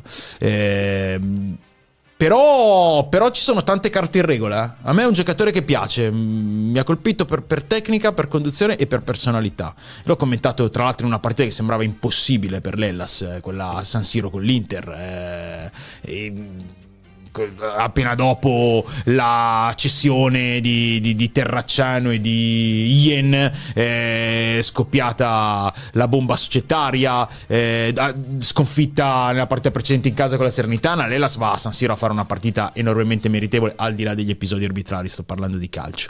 E, mm, e lì l'ho visto giocava, giocava, da, giocava alto perché mancava Duda se non sbaglio per eh, squalificato. E in quella partita giocava più in alto con Foloruccio che, che- che è venuto a giocare invece molto più in mezzo al campo mi è piaciuto mi è piaciuto molto è un giocatore da seguire Eh, C'è un altro giocatore da seguire che devo dire assolutamente perché io ho un po' il feticcio dei nomi sconosciuti che arrivano in Italia, vado a cercare. Lui, vabbè, li conosce. no no no tu, tu hai fatto, tu hai nomi- fatto delle chiamate molto importanti Bocciate. no no non è vero No, quello che è arrivato in Italia al Verona proprio, Noslin. ecco eh. Io ho visto dei dati, è vero che arriva da campionati dove avere dati, però ha dati in possesso sul dribbling, sulle occasioni create, sulla- sull'essere cinico, che mi fanno dire attenzione, quantomeno lo voglio osserv- osservare Sì. con attenzione, perché per me era uno sconosciuto. Non ha debuttato male, eh. ha fatto una buona partita nel weekend. Detto che se parliamo di centravanti, secondo me è da osservare. Sta bene adesso e sta giocando molto bene Caio Giorgio. Caio Giorgio, ragazzi, se, se- se recupera quello che era, è ancora molto giovane e per me è, è un 9 di, di- di livello molto alto. Allora, è il momento di un gioco molto bello. È un gioco dove non esiste eh, altro che l'aspetto ludico. Il gioco è chi allena chi. Va bene? Bello, bello, mi piace. Bart, vuoi partecipare anche tu? O... Sì, dai. no. Eh, furbetto. Io, io me la godo, io me la godo. Tu te la godi. Allora, Ah, eh, i- vabbè, io lasciamo vi dirò le squadre. No, partecipo anch'io. E io dico la squadra e voi mi dite chi l'allena l'anno prossimo. Magari lo rifacciamo anche tra un mese. Ok? Sì, Pronti? va bene. Chi allena chi? Inter. Simone Inzaghi. Condivido, 100%. Anch'io, Inzaghi. Juventus. Eh, ma devo partire sempre io. Eh, lasciatemi un attimo per pensare. La Juventus l'allena. Vabbè, cioè, stiamo giocando, è solo un gioco. Conte. Per me invece l'allena Allegri. Vale anche per la chat. Allegri anche per me. Milan. Il Milan. eh, lo allena. Eh, eh, Tiago Motta. Eh, italiano, bomba come Conte, italiano, italiano. Io vorrei Tiago Motta per il tipo di squadra che ha il Milan, ma per me lo allena Conte. Sparo. Potter. Roma. La Roma è veramente impossibile, si può dire tutto il contrario, cioè, manca un direttore generale, ci sono decine di dipendenti in scadenza di contratto, cioè, cosa sarà la Roma è impossibile. Vabbè, eh, è più che altro un, un auspicio, un augurio. Anch'io. De Rossi. Anch'io dico De Rossi. Anch'io dico De Rossi. Napoli. Parto io, due nomi. O Dai. Pioli o Italiano. Pioli lo stai lanciando questa candidatura e ti ho detto la settimana scorsa che, che è, è credibile nel ragionamento. Eh, vabbè, dai, dico anch'io Pioli, ti supporto la candidatura. Io dico Palladino per, la- per i giocatori che ha il Napoli. Ok. Mi piacerebbe vedere Palladino. Ok, allora, secondo me c'è una squadra molto difficile. La Lazio. Ah, ci arriviamo alla Lazio. La Lazio è difficilissima. La metto, la metto adesso la Lazio. Perché eh, no, la squadra difficilissima è la Fiorentina. Perché secondo me la Fiorentina ha questo impianto per cui è difficile prendere un allenatore che giochi 4-3-3, mettiamo come gioco italiano. Eh, però io dico Tudor la Fiorentina. calcio un po' diverso. Eh, io dico Palladino alla Fiorentina. Non riesco a immaginarmi però la difesa. Non lo so, io alla fine credo un nome alla Dionisi. Barcellona. Arteta. Per me Tiago Motta. Tiago Motta. Liverpool. No, ragazzi. Perché? Allora, eh, il Barcellona è un disastro al momento. La porta ha una sola possibilità di eh, potersi ripresentare alle elezioni. Infatti vuole Guardiola. Eh, sì. E- che è quella di vincere qualcosa l'anno prossimo. E quindi secondo me de- deve andare su, su un allenatore che, che abbia già vinto qualcosa e che gli dia qualche garanzia in più. Io sono un fan di, di Tiago Motta, però il Barcellona è grande e in questo momento non so se sia una grande idea andare a allenare il Barcellona. Tu dici Arteta? Sì. Va bene. Vabbè. Dai, tanto questo gioco lo rivediamo. Sì, no, vabbè, ma tanto c'è Liverpool. Quest'anno con i pronostici ho fatto de- dei veri capolavori. Il Liverpool De Zerbi. De Zerbi è l'uomo per il Liverpool. Ma a me romanticamente piaceva l'idea di Xabi Alonso, però... Xabi, 100%. Manchester City. Guardiola. Sì, non vedo nessun altro. Guardiola. Bayern Monaco. Bayern Monaco. Hm. Non lo so. Non lo so. Rimane così. Tuchel. Sì. Sono quelle squadre Non lo so, non- L'allenatore non ti viene mai da non- pensare eh, all'allenatore del Bayern Monaco. no. Senti, tutta- De Zerbi al Bayern Monaco? De Zerbi al Bayern Monaco. De Zerbi. De Zerbi può allenare qualunque squadra. Io dico De Zerbi al Bayern Monaco. Eh, De Zerbi è un uomo molto attento anche al contesto in cui va. Eh, no, Monaco è un contesto molto, Molto, difficile. aziendalista, molto, difficile. Molto difficile. C'è uno spogliatoio con delle zanne incredibili. Hanno hanno fatto fuori i mostri sacri eh, a Monaco. Eh, lo so. Però può andare De Sbagliando anche. Zerbi, può andare Postecoglu, però io dico De Zerbi. Tu? Può andare Sabi Alonso. Io un nome No, sconosciuto. Xavi va a. Liverpool, me fatta. non- Sì, no, penso anch'io. cioè, però il mio uomo per il Liverpool sarebbe De Zerbi. No, allora io dico che rimane così il Bayern Monaco. Perché Tuchel. fa bene e quindi... Atalanta? Io dico che rimane Gasperini. Perché è Juric allora dico. Eh, sì. Juric. Beh, certo, Tony D'Amico porterebbe Juric. Eh, io però dico che alla fine rimane Gasp, se no va Palladino. Lazio? Lazio è veramente un bel rebus. So, mi sembra difficile che possa rimanere Sarri. Quindi? E quindi eh, non lo so, adesso me ne metto uno. Eh, Gilardino. Non lo so, so cos'è. Bisogna vedere se va in chiesa, perché allo Tito piacciono gli uomini di chiesa. Eh, questo non mi informerò. Italiano va in chiesa. Italiano... Beh, io qui, qui penso no. più alla squadra. Dico italiano. Io come modo di me l'ero già giocato, ma dico Tudor alla Lazio, ultima squadra. Che Me- Tudor allena tutti l'anno prossimo. No, io ho detto solo due squadre. Ma poi voglio sapere chi abbiamo lasciato fuori. Man United. Manchester United. Qui ho un sogno, mezzo sogno. Dai, qual è? Klopp. No, non Klopp. allena più in Inghilterra. Non allena più in No, Inghilterra. ma poi scritto. c'è. no, Una grande rivalità. a me veramente ha, ha- ha colpito quello che ha detto Klopp in questi giorni. Sì, sì. Ha colpito molto. Per cui se, se dovesse rimettersi in ballo. Ma allora un e grandissimo immediatamente sarebbe un un po' diciamo in controtendenza eh, rispetto alle parole che ha detto. Adesso mi aspetto che si fermi Klopp.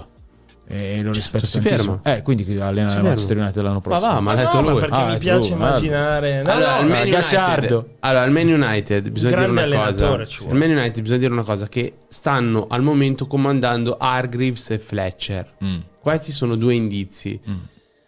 Dopodiché eh, mm, potrebbero prendere anche. Non lo so. eh, Potrebbero cambiare quelli che comandano la battuta. Sì, no, l'allenatore del Brentford, per esempio. Sì. O, o sai, secondo me, chi è un grande allenatore emergente, però stiamo parlando dello United e quindi no. Secondo me un allenatore emergente molto bravo è Gary O'Neill. Sì, sai secondo me che è un allenatore emergente molto bravo e che potrebbe andare in Inghilterra per il suo modo di fare calcio? Ruben Amorim.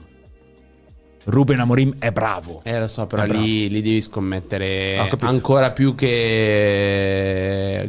Ancora Io, più che Gary io ho solo detto che. Amorim è bravo. Va bene. È molto bravo. Io mi aspettavo un grande nome per lo, per lo- però per lo United. Eh, ma un dici- grande nome va al Manchester United oggi. Conte eh. non va allo United. Eh, appunto. eh. Flick non è un allenatore da United. più un nome grosso, un nome da top. Eh, top, Ten Hag è un buon top. allenatore. Completamente dilaniato dal Manchester United. Per quello che dico senza, eh, senza un mm, management forte, senza un club forte, va incontro alle intemperie. Cioè, guardate come sta finendo Xavi a Barcellona. Zidane cosa fa, ragazzi? Eh, Zidane, Zidane fa quello che vuole. Zidane fa quello che vuole. Zidane è incredibile. È incredibile. Quindi? Secondo me anche l'anno prossimo o va via Luis Enrique dal Paris Saint Germain o va via Deschamps dalla Francia dopo, dopo l'Europeo o potrebbe anche rimanere ad aspettare. Va la Juve. Sarebbe, sarebbe molto bello Vanoli, al, eh, Va- Vanoli fare lo step, però non lo conosco ancora bene, quindi non so caratterialmente se è da grande squadra. Eh, magari qualche passaggio intermedio. Mm. Sì. Va bene, gioco finito. Allora adesso A me non risponde- piacciono questi giochi. eh. È troppo Vabbè, sono giochi, Sì, giochi, sì, giochi. No, No, no, qua, qua, qua, qua non è... No, ma perché beh, per mia Non è analisi No, non questa. conformazione, ma contorsione mentale. Cioè, vuoi provare a farli seriamente, ma non, non sono in grado. Ma no, ma nessuno li può fare seriamente. Questo è un momento in cui se tu parli con un direttore sportivo dice... No, ma è ovvio, cioè, Non- è non- chiaro come non sole. si sa ancora, non- non- È vero. Per quello che è bello giocare adesso. E invece parliamo di qualcosa che è molto fattuale. Il Bayer Leverkusen può vincere tutto, cioè in Germania e in Europa? Detto del Bayer Leverkusen è pericoloso, eh, perché il Neverkusen è storia, è storia del calcio. E a me piace tantissimo. È una squadra veramente che ha, che ha verità dentro di sé. Perché è una squadra iperoffensiva, ma estremamente eh, consapevole di, di come si trovi l'equilibrio. È una squadra elastica ed è una squadra che ha delle improvvisazioni straordinarie. Eh, ha dei giocatori che mi piacciono tanto. Eh, funziona eh, sia sull'ampiezza che dentro al campo. È una bellissima squadra. Io spero che vinca perché poi siamo in uno scenario in cui se non vinci eh, vieni ricordato come un perdente. che A me non appartiene questo modo di pensare. Quindi se vinci vieni ricordato come, come una squadra che sta facendo una stagione e sta offrendo del calcio veramente bellissimo. Cosa ci dicono i nuovo. numeri di Sciabi? È anche nuovo, c'è un Mm, calcio mm. nuovo in cui trovare delle parole per descriverlo, io metterei sicuramente l'equilibrio, ma non in termini solo di mm, baricentri, proprio equilibrio perché qualsiasi cosa fa la fa in modo equilibrato. Perfetto.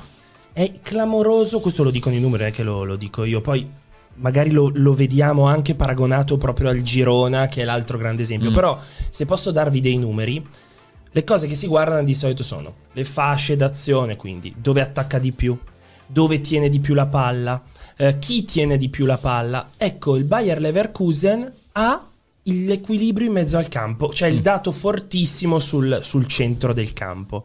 Quindi vuol dire che è una squadra, ve lo dicevamo, 3-4-2-1, quindi significa che hai sì due giocatori in mezzo al campo, ma hai anche due giocatori sotto punta di grande qualità che spesso si abbassano, svariano e quindi quel 46% ti dice una squadra che ha davvero il cervello in mezzo al campo. Sì. Sta pagando un po' le assenze perché ultimamente è vero, ha vinto di- di alcune partite nel finale. Eh, ma mm, sintomatico di, cioè, di- di presenza e di maturità anche. Sì, esatto, perché effettivamente questo sì, però la cosa che vedo che manca oggi al Bayer Leverkusen è quello che aveva prima e non ha, cioè un grande centravanti, che aveva un Eh, centravanti forte, Sì, adesso non ha il cambio subito. sì. Eh, però guardate anche le fasce d'attacco. Scusate Ah, se ci bellissimo. tengo, ma Sì. questo è un dato incredibile. Quello che stavo di dicendo destra. prima. Cioè l'equilibrio, il fatto che questi attaccano da sinistra e destra, Sì, sì. quasi in modo uguale. Poi Sì, sì. hanno Ah, ah, Frimpong, esatto, a destra hanno, hanno un- una freccia che incredibile. è, un- che è una freccia. Il quindi- maestro. Eh Quindi chiaramente quello spi- spinge. Mm. Però il fatto che attacchino così tanto anche da zona centrale Sì, sì. vuol dire che lì in mezzo c'è della qualità totale. Boh, c'è, c'è, c'è, si vede. Se no il si vede. 30% non ci arriva No, è mai vero, se è non vero. hai grande Ma qualità. È una squadra, è una squadra, come si diceva prima, eh, splendida da vedere e con una coscienza costante e, e inscalfibile di, di- di come debba essere equilibrata in campo. Calcio di altissimo livello. Ma invece il Girona siamo a quel livello tale per cui poi alla fine il Real è troppo nobile, troppo esperto, troppo- o- oppure lo scherzo ce lo può fare? No, eh, ehm, l'unica cosa che, che può essere troppo il Real è che è troppo forte. Cioè è forte, è una squadra fortissima. Adesso giovedì eh, recupera la partita con, eh, con il Chetafe e vediamo se ritorna davanti, commenterò io. E, e vediamo, insomma, sembrano esserci le carte in regola. Però quale sarebbe la partita che fa la differenza? La partita con l'Almeria, ultimo in classifica. Il Girona va a fare 0-0 eh, ad Almeria, rischiando anche di perdere.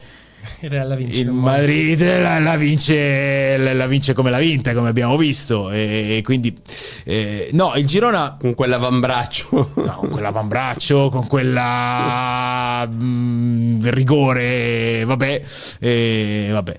Eh, a Siga nel Madrid dicono in Spagna, ma Madrid vince. Ah, sì, perché- ah, sì, a eh, Siga sì, nel Madrid. però il Madrid vince perché, perché spesso è più forte, è più forte sotto tutti i punti di vista, eh, mentale in primis. No, eh, il Girona può farcela, certo che può farcela, ha, ha dimostrato di avere tutti argomenti veri e credibili. Sarebbe una delle imprese più, cioè, più grandi di sempre, più grandi di sempre e e non è retorica, lo sarebbe davvero perché eh, si tratta di farlo in Spagna dove ci sono il Real Madrid, il Barcellona e l'Atletico Madrid, oltre a tutte le altre. Cioè, ehm, dalla Real Sociedad di turno che ti tiene dietro l'Inter nel girone, all'Atletico Bilbao, quest'anno fa un calcio bellissimo. Ehm, però il, il Girona non è una favola, quello che io continuo a dire. Il Girona è una cosa estremamente vera. Eh, un lavoro fatto in maniera. Eh, sì, perché anche l'anno scorso piaceva il girone, quest'anno è migliorato vendendo il centravanti eh, e prendendone uno di sicuro non inferiore per la metà di quello che ha incassato vendendo il tuo alla Lazio. E, e poi giocano, giocano a calcio in modo estremamente concreto. L'azione del gol che vale la partita a Vigo segnato da Porto, e tu la prendi, la metti lì, la guardi e dici questo è il calcio.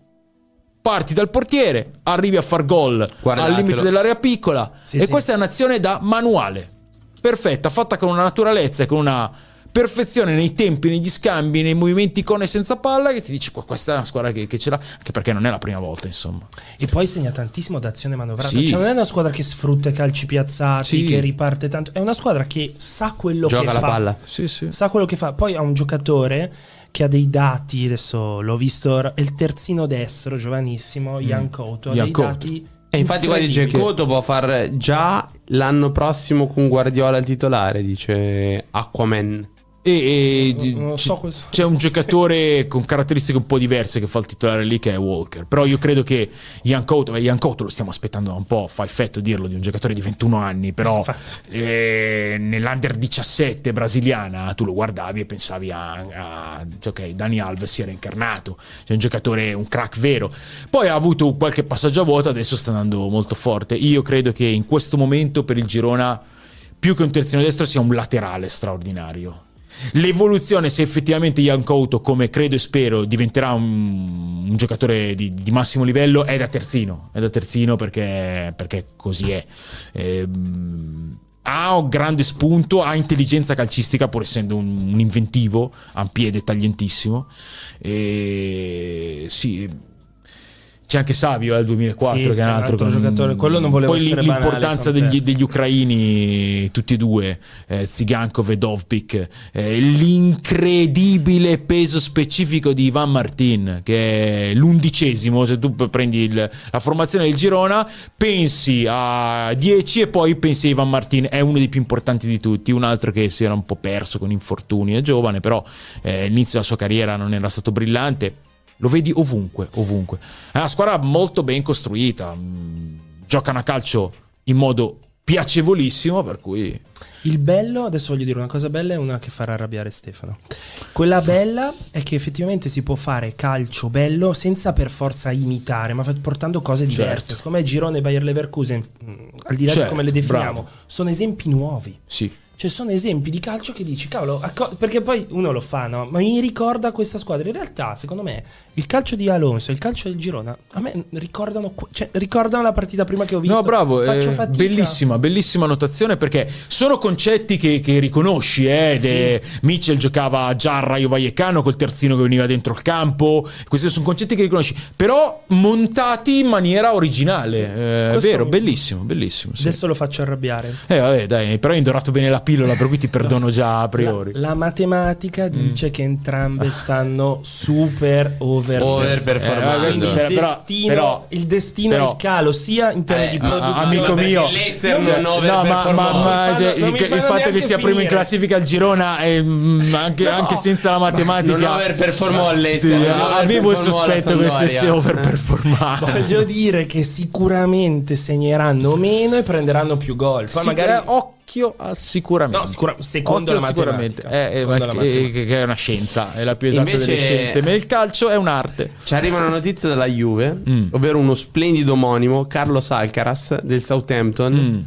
21enne argentino, centrocampista, vicino a, cioè insomma, giunto li sta lavorando a portare perché vo- vo- sì, vogliono questo Io, cioè, ragazzi, io non ho mai creduto, beh, verrò sbugiardato, ma io non ho mai creduto al fatto che la Juventus non avrebbe preso un centrocampista in questo mercato.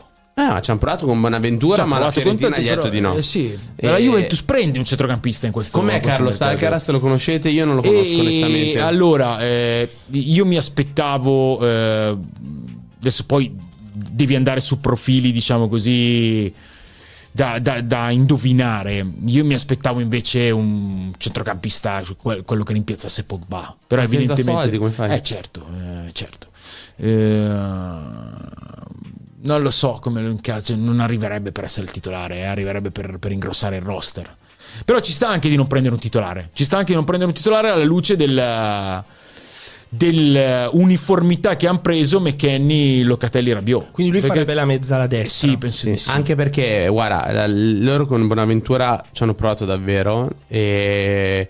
Ma la Fiorentina Bonaventura è in scadenza con opzione di rinnovo. Quindi diciamo che da Allegri per provare a vincere lo scudetto ci sarebbe andato.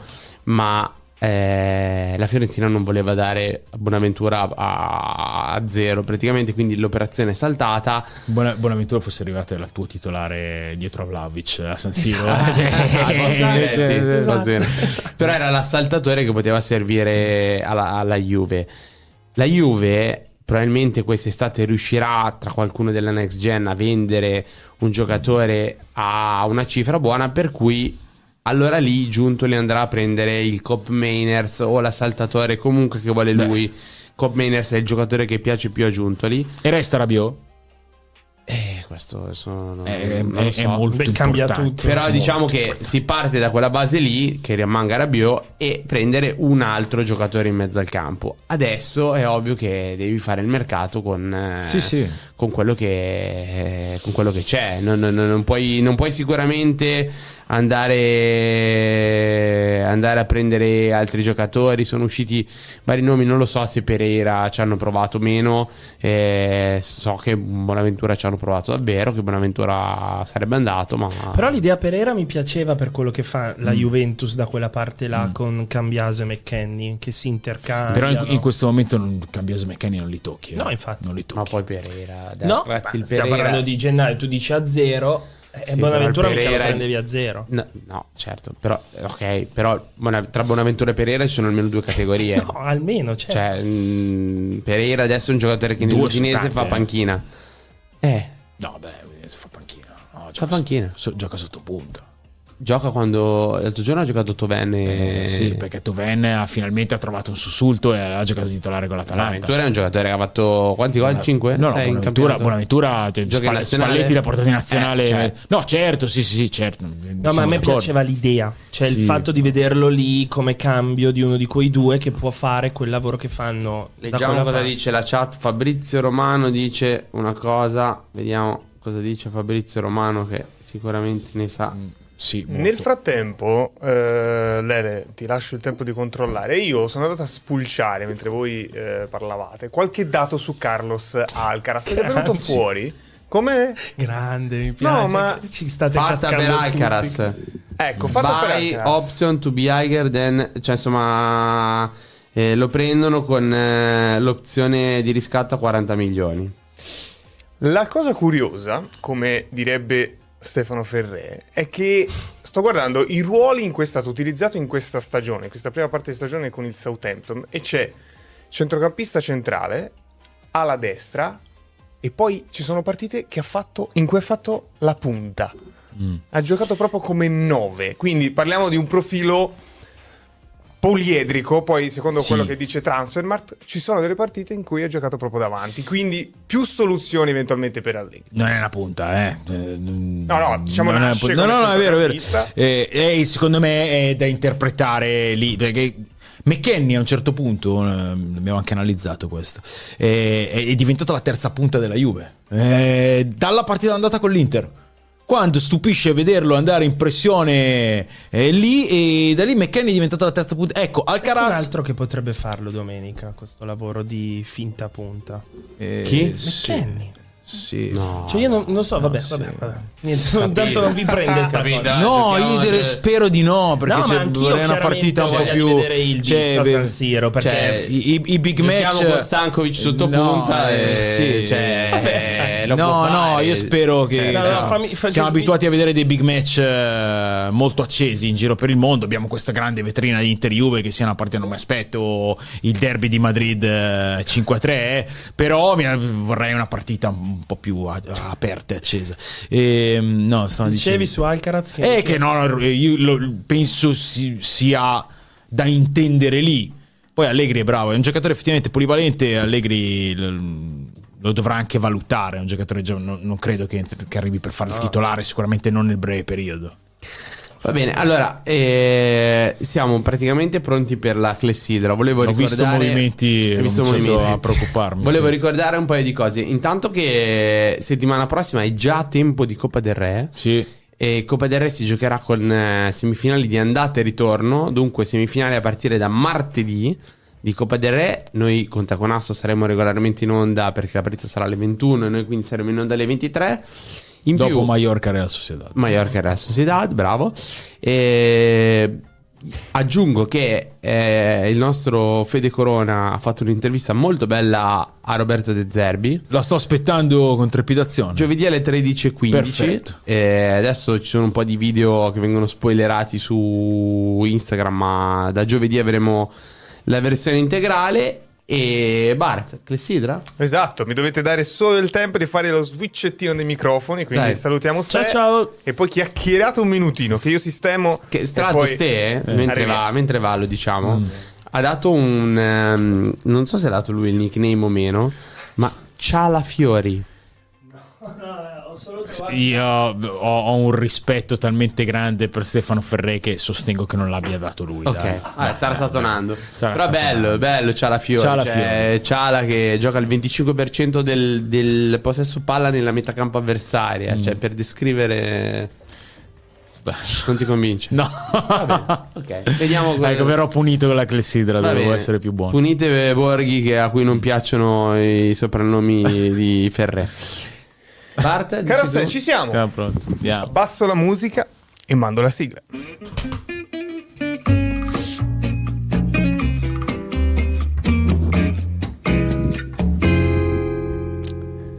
Eccoci qua, Eccoci qua. Sempre più piena sta clessidra, eh? Vabbè. Sempre più siamo? piena. Siamo pronti? Eh, lo devono decidere i nostri amici a casa. Via con le domande, le legge Emanuele Corazzi. Quando Stefano Borghi è Via, pronto, via, via. La prima mi piace tantissimo. Ecco. Ed è chi scegli fra il Loco Palermo o il Burrito Ortega. No, a me invece non piace. Comunque Ariel Arnaldo Ortega è difficile che perda in un vis-à-vis per me. Francesco ti chiede se è meglio un attaccante alla David o uno di peso per il Milan. Eh, no, io penso che un attaccante che sappia attaccare la profondità come, come David mm, possa, possa fare bene. Dipende anche da chi sarà l'allenatore. Andrea ti chiede eh, un pensiero sul Mallorca di Aguirre. E il Mallorca di Aguirre è una squadra come, cioè, difficilissima da affrontare, è una squadra che, che oltretutto adesso sta bene. Io attendo il confronto con, con la Real Sociedad perché secondo me sarà una semifinale scoppiettante. Luigi giustamente dopo il nostro gioco chi allena chi dice ma Fa- Farioli può aspirare già l'anno prossimo a una top? E Farioli ha dato delle dimostrazioni, eh. Eh, ha un'idea di calcio anche malleabile ma, ma con dei concetti chiari. A me il Nizza piace, secondo me il ragionamento che fa il potenziale club attorno a Farioli è proprio questo, è pronto, eh, però se, se non lo testi non lo saprai mai. Fabrizio ti chiede Raffa Mira al Torino cosa ne pensi? Eh, Raffa Mira a me è un giocatore che è sempre piaciuto. Eh, per me ha fatto meno in carriera rispetto al suo potenziale. Però al Torino a fare la terza punta al posto di Pellegri eh, sarebbe quasi un lusso. Cesare ti chiede dove vedi Zirze l'anno prossimo? Ecco, Zirze nel sistema calcistico del Milan sarebbe veramente molto ben messo, però Zirze potrebbe aspirare anche a, a qualche big internazionale perché è un giocatore, un giocatore aristocratico Zirze. Bene, ti chiedono se Miretti, ne abbiamo già parlato, te lo aspetti sotto punta? Eh, la convinzione di Ferré mi preoccupa perché è difficile che, che, che, sbagli. Spero di no perché vorrebbe dire una Juve mm, forse un po' troppo imbottita. Lorenzo, un parere su Sesco dell'Ipsia? Ah, gi- giocatore che, che, forse ha perso anche un filo di tempo, ma a livello di, di caratteristiche e potenzialità, centravanti che a me piace veramente tanto. Eh, Angelino Roma, che ne pensi? Eh, anche Ligno è un giocatore che mi faceva impazzire. Anche Ligno eh, ha avuto anni da, da, da superstar, eh, da, da, top eh, laterale sinistro nel panorama mondiale. Gli ultimi sono stati molto, molto diversi. Cosa ne pensi di Valentin Carboni? Dove può arrivare? Mi piace da morire. Mi piace da morire. Sono curioso di vedere che evoluzione avrà a livello di ruolo perché non è una seconda punta. Eh, se diventa una mezzala lo spero proprio, mi piace veramente tanto il suo modo di giocare a calcio. Renzo 25, papabile vincitrice della Coppa d'Africa? Eh, io credevo che il Marocco potesse, potesse, essere la squadra più forte, è andato fuori e allora dico occhio alla Costa d'Avorio. Allora, due domande secche. Davide, Romario Bebeto? Romario. Giuseppe Sedorf, Rui Costa? Durissima. Per uh, nobiltà di football Rui Costa, però Sedorf è stato uno dei giocatori più vincenti che il calcio abbia avuto. Nico ti chiede se Zirko ti ricorda un po', Zirze ti ricorda un po' Berbatov? Eh, potrebbe essere più forte Zirkse di Berbatov. Tempo scaduto, però ne ho una io per Stefano Buoni. Sì, poi ecco. ne ho due a cui rispondo io. L'ho Vabbè. vista, bellissima. Mm. Eh, non mi ricordo chi l'ha fatta, ma te la devo fare comunque. Chi vince Sanremo? Io no, io canto male. Va bene, Ste è fatta, puoi tornare al tavolo.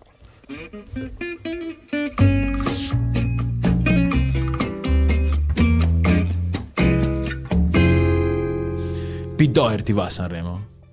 Eh, no. Pete Doherty. Hai sentito le, che... No Liam Gallagher ha sparato ah, ah fuori. No, no, hai, hai, sentito cosa hanno sparato fuori Liam e Gallagher e John Squire? Sì, du- due, due, canzoni mica male. Boom, boom. Due? Eh, le ho sentite un centinaio di volte entrambe. Eh, ce n'è una che mi piace più dell'altra. Just Another Rainbow mi piace sì, un po' di più la preferisco. Marzo Liverpool.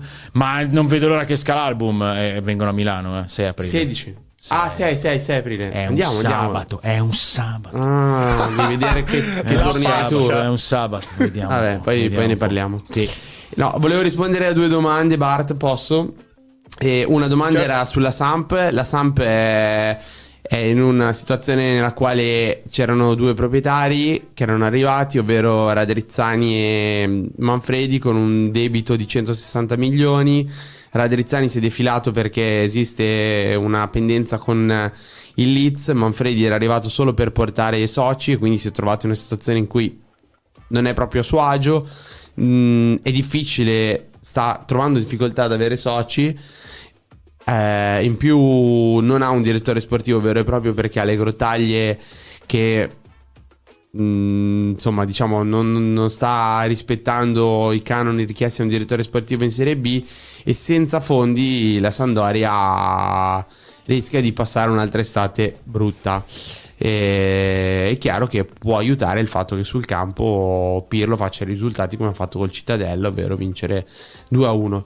E l'altra domanda è, che mi sento di rispondere è Ken può andare in nazionale? La mia risposta è no. Ken intanto non va all'Atletico Madrid, eh, che già mi sembrava un'operazione strana per tutti. Eh. Sembra un'operazione strana per tutti. A me sembrava che Simeone si fosse tipo... No, l'unico bonus era per l'Atletico Madrid. Ci metti una quarta punta come Ken, se sta bene, va bene. Ma Ken che va a fare la quarta punta all'Atletico Madrid? La Juventus che si priva di Ken aprendo una falla in un attacco ideale. Eh, boh, non l'avevo capita e infatti non si è concretizzata. Bah, uno da zero gol, non capisco. Io questo Ken, No, eh, questo, me- Ken questo hype su Ken proprio non, non lo riesco a... Eh no, però quest'anno ha, ha fatto bene delle partite. Poi Sì, sì, col Verona. attaccato- No, no, no, ha fatto una serie nel derby col Torino, ha fatto bene, ha fatto quella serie lì di partite, ha giocato 5 in fila titolare, giocatore impattante fisicamente Ken. E Ken è un giocatore che è andato al Paris Saint-Germain e ha fatto, mi pare, 17 gol. Io credo che a livello calcistico abbia degli argomenti molto più grandi di quello che si, che si pensi. È chiaro che li deve tirare fuori lui gli argomenti, eh, perché Per me è sulla scia di Balotelli. Anzi, magari facesse quello che ha fatto Balotelli con la Germania. nessuno. E allora lo vorresti nazionale. No, no, no. no, no. Anche se l'Italia ha un- veramente una questione sul numero 9 che vedremo come si risolverà. Si deve veramente inventare qualcosa gli Spalletti. Eh. Sì. Eh, ho rivisto un Reteghi brillante è una parola grossa perché di condizione è ancora abbastanza indietro. Però mi è piaciuto molto. Con Lecce. Sì, il, il, vabbè, il gol è, è puro, è puro istinto. Secondo me l'assist di Retteghi per Ekuban è una delle giocate della domenica, perché poi la, la definizione è straordinaria, ma un attaccante morto fisicamente, era stanchissimo in quel momento lì, e quindi eh, anche con un livello di lucidità che non può essere ideale, su una palla del genere che rinuncia a cercare il gol e non l'avrebbe trovato per dare quell'appoggio lì è un attaccante, un attaccante di valore. Detto questo, credo che Retteghi non Concordo. no, stavo leggendo. non- dici no? Immobile va agli europei se, se- se anche solo si regge in piedi. No, sì, dai, sì, sì, Eh, lo dai, so, ma è che, Eh, che non sta giocando. non eh, lo so, però- Poi è rotta con Sarri. È Eh, rotta tantissimo. Sì, lo però, però bisogna vedere come, come finisce la stagione. Raspadori è pensato come attaccante. Sì, lo se Scamacca non va agli europei ha, ha delle colpe giganti. eh. Certo. Eh, Per cui mi sembra che gli attaccanti possano essere quei tre lì. Certo, io chiuderei, raga, come si fa a prendere ancora in considerazione i fratelli Gallagher? Levo le cuffie. E No, eh, loro sicu- di sicuro come fratelli non si prendono in considerazione. Io credo davvero che... Adesso aspetto l'album, però ho un'aspettativa gigante. C'è John Squire, Liam Gallagher... eh, Tra l'altro, sai che con Gallagher c'è una, una questione calcistica che fa, molto sorridere. Il capitano del Chelsea in questo momento è Gallagher. Eh sì, certo. Che è, è perché è prodotto dall'Academy, eccetera, eccetera. La prossima è la fotografia del Chelsea, Mm. che è disperato. Ha il capitano in scadenza di contratto e stanno cercando di venderlo adesso a fine mercato. Cioè, proprio povero Vabbè. Chelsea. Che fine. Vorranno comprare qualcun altro. Sì, ma che brutta fine che ha fatto il Chelsea. Fatemi aggiungere Mm. un'ultima cosa, perché ho letto tanti commenti alla chat che volevano informazioni su Vitigna, il nuovo acquisto del Genoa. Allora, Vi sì. posso... Ah, vuoi parlarne tu? No, no, no, no, parlane tu. No, no, eh, perché era giusto presentare un po' di volti nuovi. C'è anche Castro che arriva Esatto. a Bologna, è un giocatore intrigante. Allora, Vitigna, per quanto ho fatto vedere a Marsiglia, mi auguro che quello che vedremo in Serie A non sarà quello Mm. che abbiamo visto, si è visto per un anno a Marsiglia, perché al di là delle- dei numeri, mh, è stato un giocatore che tra l'altro è stato pagato più di 30 milioni dal Marsiglia ed è la- stato l'acquisto più costoso della storia del club e ha avuto un rendimento al di sotto eh, della sufficienza, ma anche di, di- di parecchio. Sabato ha sbagliato tantissimo, tra cui anche un gol a porta vuota, ma quello che voglio dire è che mi auguro che il ragazzo giochi con tranquillità perché è arrivato a Marsiglia facendo mh, tantissimi gol a Braga, si parlava tantissimo bene- molto bene di lui.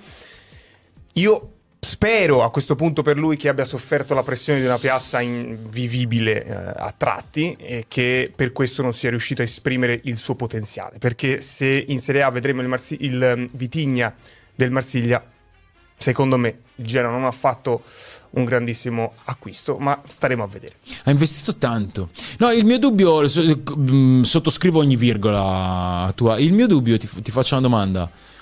Vitigna-Reteghi è una coppia possibile? Allora, Vitigna si muove anche eh, nel, nel... Anche Reteghi. Eh, quindi, insomma, Però secondo so. me no. È difficile costruire una coppia d'attacco fra Vitigna e Reteghi. Eh, Detto che Gilardino ha dimostrato di, di sapersi inventare delle, de- delle cose ben fatte. eh. Però Vitigna, Reteghi più Goodmanson secondo me non sono difficili da sostenere. può voler dire che Gudmundsson eh, in queste ultime ore Io mi auguro di no per il Genoa perché eh, appunto eh, Vitigna Reteghi la vedo No, no, complessa no, come coppia. Eh, Goodmanson, No, dai, eh, Goodmanson può essere per l'estate. Adesso Goodmanson parte per 30 milioni. Per 30 milioni parte. Quindi La chi li porta la se lo prende. offerti 20 e la risposta del Genoa è stata 30, 25 più 5 andavano bene, 30. 30 anche perché comunque Goodmanson non è giovanissimo, per 30 l'avrebbero venduto anche perché comunque il Genoa si avvia alla salvezza. eh, lo stesso discorso che ha fatto con Dragusin, no? Certo. venduto e lanciano De Winter, Vogliacco. Quindi eh, lo avrebbero fatto anche perché il Genoa comunque non naviga eh, Male. nell'oro. No, ma dico già anche Eh, la classifica permette di poter eh, anche prendere qualche rischio, insomma, di, Sì. di lanciare qualcun altro. Sì, sì, sì. Mm. Eh, Ti, ti- hanno scritto un messaggio importante, perché se ti sei spento all'improvviso. No, certo. Gianluca Di Marzio dice, Eccoci. ehm, dice conferma, conferma Southampton. Alcaraz. Eh, Alcaraz, sì, sì, sì, sì. sì. E- Bene. Molto bene. Ultimo- Eh, Siamo? Ci siamo. Settimana prossima parliamo di, di Castro al Bologna. Perfetto. Molto perfetto. bene, molto bene. Allora amici, io vi ricordo i prossimi appuntamenti di Cronache Live, domani con Sfida Pastore, giovedì con Lascia la doppia e poi ci rivedremo la settimana prossima con gli appuntamenti qua in studio, ma anche, come abbiamo detto in precedenza, con la Coppa del Re. Ci sono le semifinali che arrivano gratis sui canali di Cronache di Spogliatoio. Per stasera è tutto, Lele, grazie mille. Grazie a tutti voi che ci avete seguito, grazie a te Bart. Grazie Ste. Buonanotte ragazzi, a martedì. Grazie anche da parte mia a Cosimo Bartoloni, lo ha detto Stefano Borghi ed è tutto vero quello che dice Stefano Borghi. Per stasera è tutto, ci vediamo martedì prossimo. Buonanotte ragazzi.